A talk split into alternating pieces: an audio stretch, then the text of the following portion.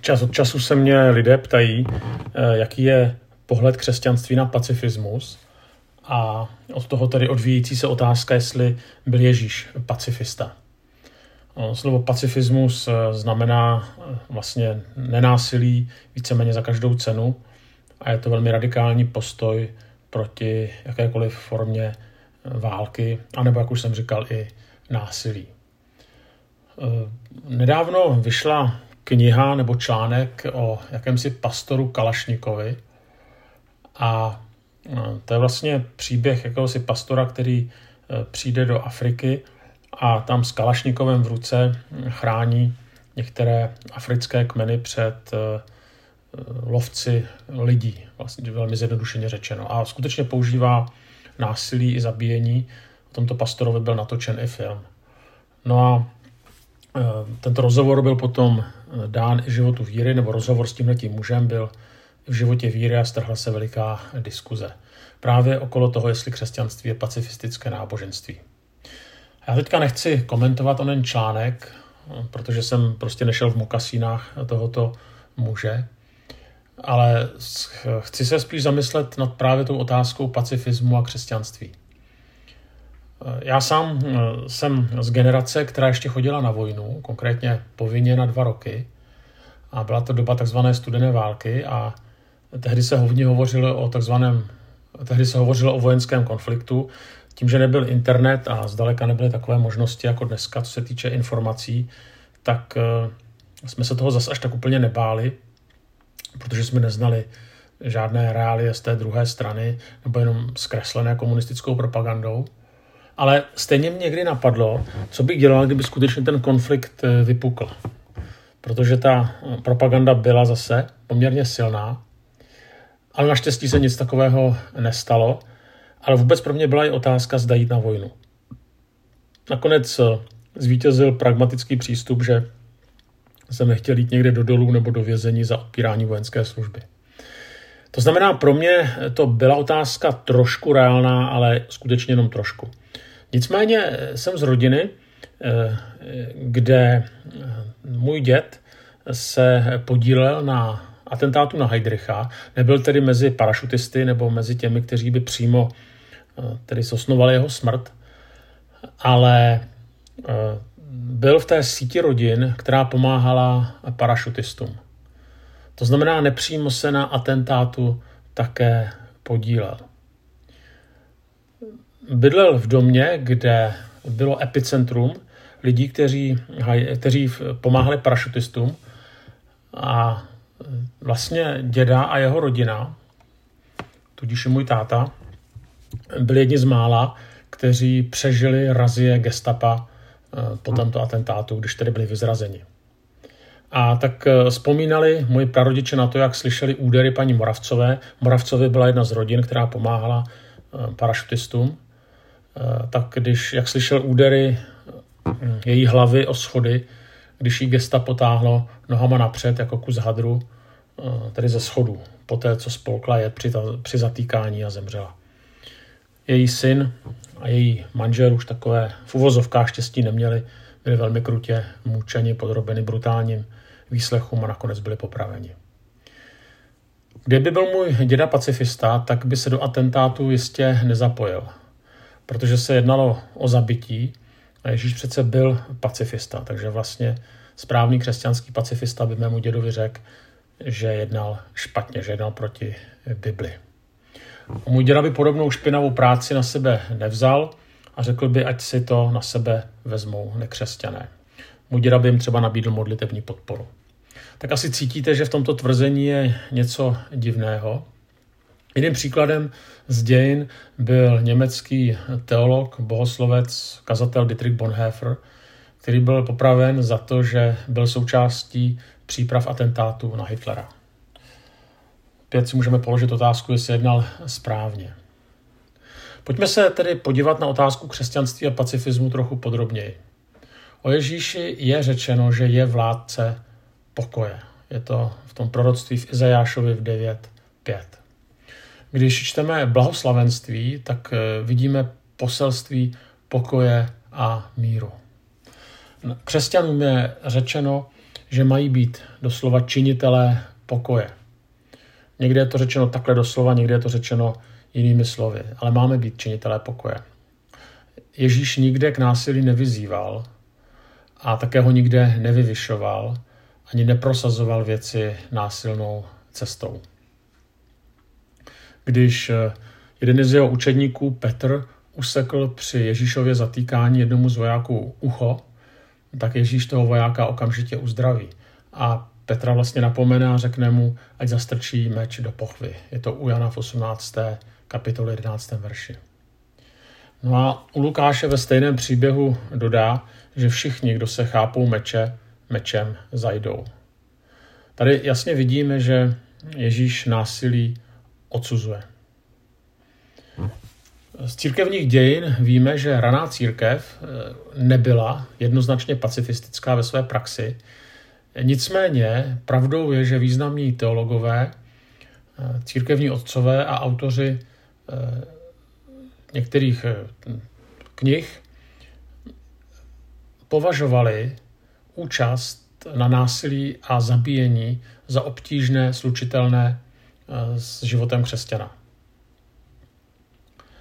Nechci to teďka eh, rozebírat, ale skutečně u té rané církve vidíme, že církevní otcové nedoporučovali ani to, aby křesťané vstupovali do armády, protože tam skutečně jít do armády neznamenalo jenom formálně na vojnu, ale tam reálně hrozilo, že budou zabíjet.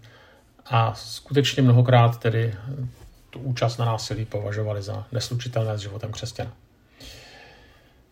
Zároveň eh, tedy ale vidíme i jiný pohled. Vidíme i argumenty, které pacifismus popírají. Které jakoby popírají tu první část, kterou jsem naznačil. Například v tom, že Ježíš nikde nikomu neříká, aby odešel z armády, eh, která v jeho době na rozdíl například od, řekněme, té současné naší armády reálně bojovala, reálně zabíjela. Dám příklad. Eh, když Ježíš je eh, u setníka, eh, tak mu neřekne, třeba u Kornélia, tak mu neřekne, Kornélie, nebo to není Ježíš tedy, to už potom je Petr, tak když Petr je u, Kornélia, tak mu neřekne Kornélie, vystup z armády. Když se podíváme na Jana Křtitele, tak když se vojáci ptají, co mají činit, je to Lukáš 3.14, tak místo toho, aby jim prostě Jan jasně řekl, odejděte z armády, no, tak e, slyší, nikomu nečiňte násilí, nikoho nevydírejte a spokojte se se svým žoldem.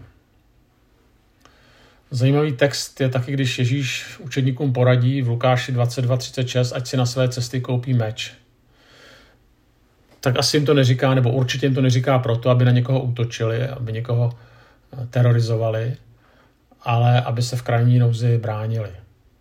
Někteří tento Ježíšův příkaz vykládají pouze jako symbolický pokyn, skrze který Ježíš ukazuje na stoupající nebezpečí a na nenávist vůči jemu a jeho učedníkům, anebo jako naplnění proroctví, že byl počten mezi bezbožníky. A bezbožníci nosili zbraně. Ano, je to hezká teologická interpretace. Zároveň mně osobně se tyto interpretace jaksi nezdají, protože mi přijdou dost kostrbaté a hlavně si nejsem jist, tak by to pochopili takhle rychle ti, kterým tyhle ty jenom náznaky byly určeně. Já už jsem tady zmiňoval Cornelia, tak chci ho zmínit ještě jednou, že to byl jeden z prvních pohanů, kteří uvěřili. A, a znova tady opakuji, Petr mu neříká nic ve smyslu, aby ukončil svoji vojenskou živnost. Potom Pavel píše, že ne nadarmo má vláda meč. Je to Římanu 13.4.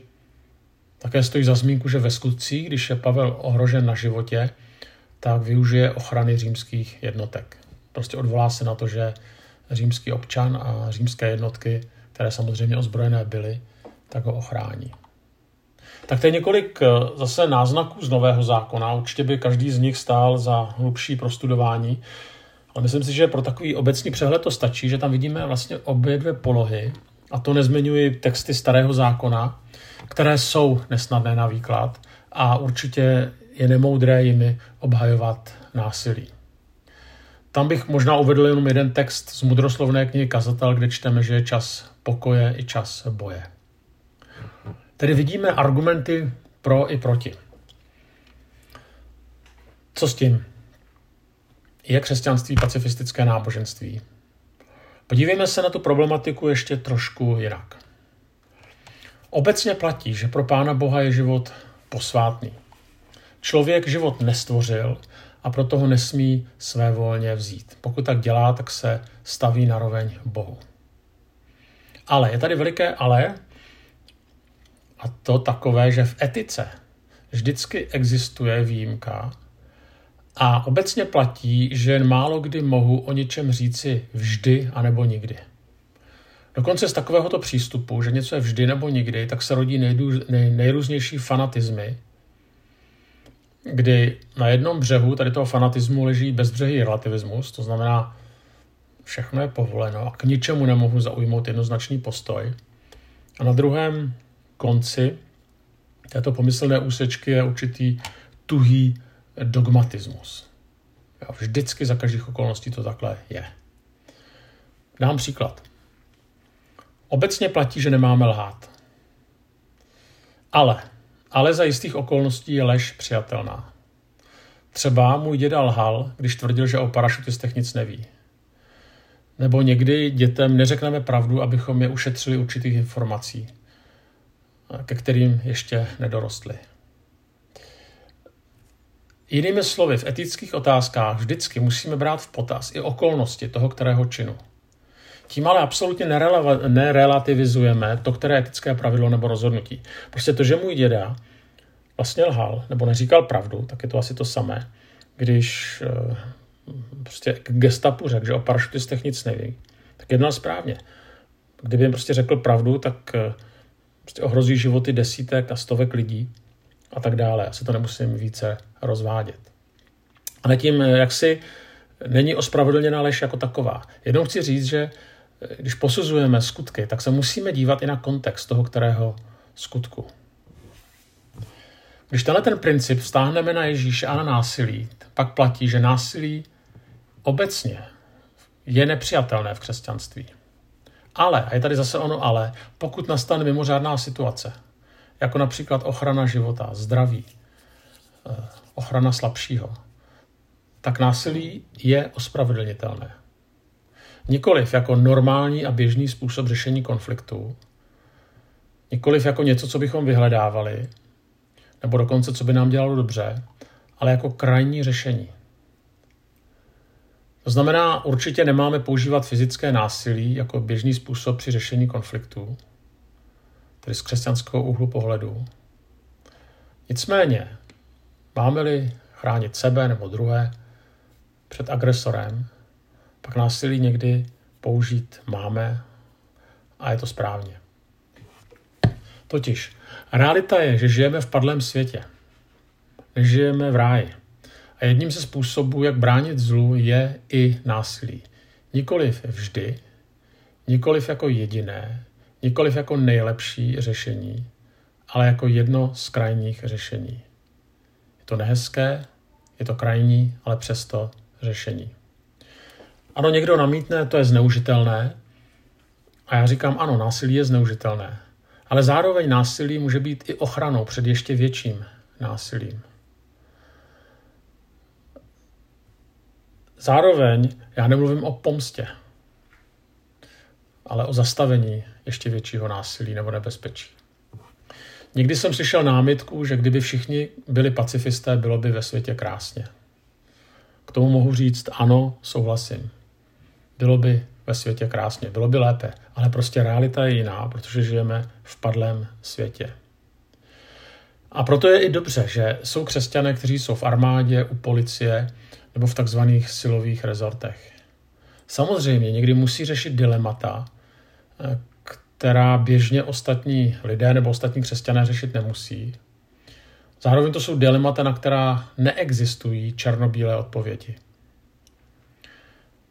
Tak mám za to, že Ježíš pacifista nebyl, že k pacifismu nevedl, ale tomu nějak nebránilo, aby vedl k pokoji a k nenásilí. A pacifistické není ani křesťanství, zároveň vede k hledání cest jednoho k druhému a k poznání toho, kdo dává pokoj a kdo po pokoj přináší. Toho, který nás vede do světa, kde pokoj prostě není, nebude a který se někdy bude muset hájit i za cenu použití násilí. Tak bych vám přál, abyste eh, toho násilí museli používat co nejméně. A to samozřejmě nejenom toho fyzického, ale i třeba jiného, já nevím, verbálního. Ale stejně, abychom byli činitelé pokoje a abychom nemuseli násilí používat.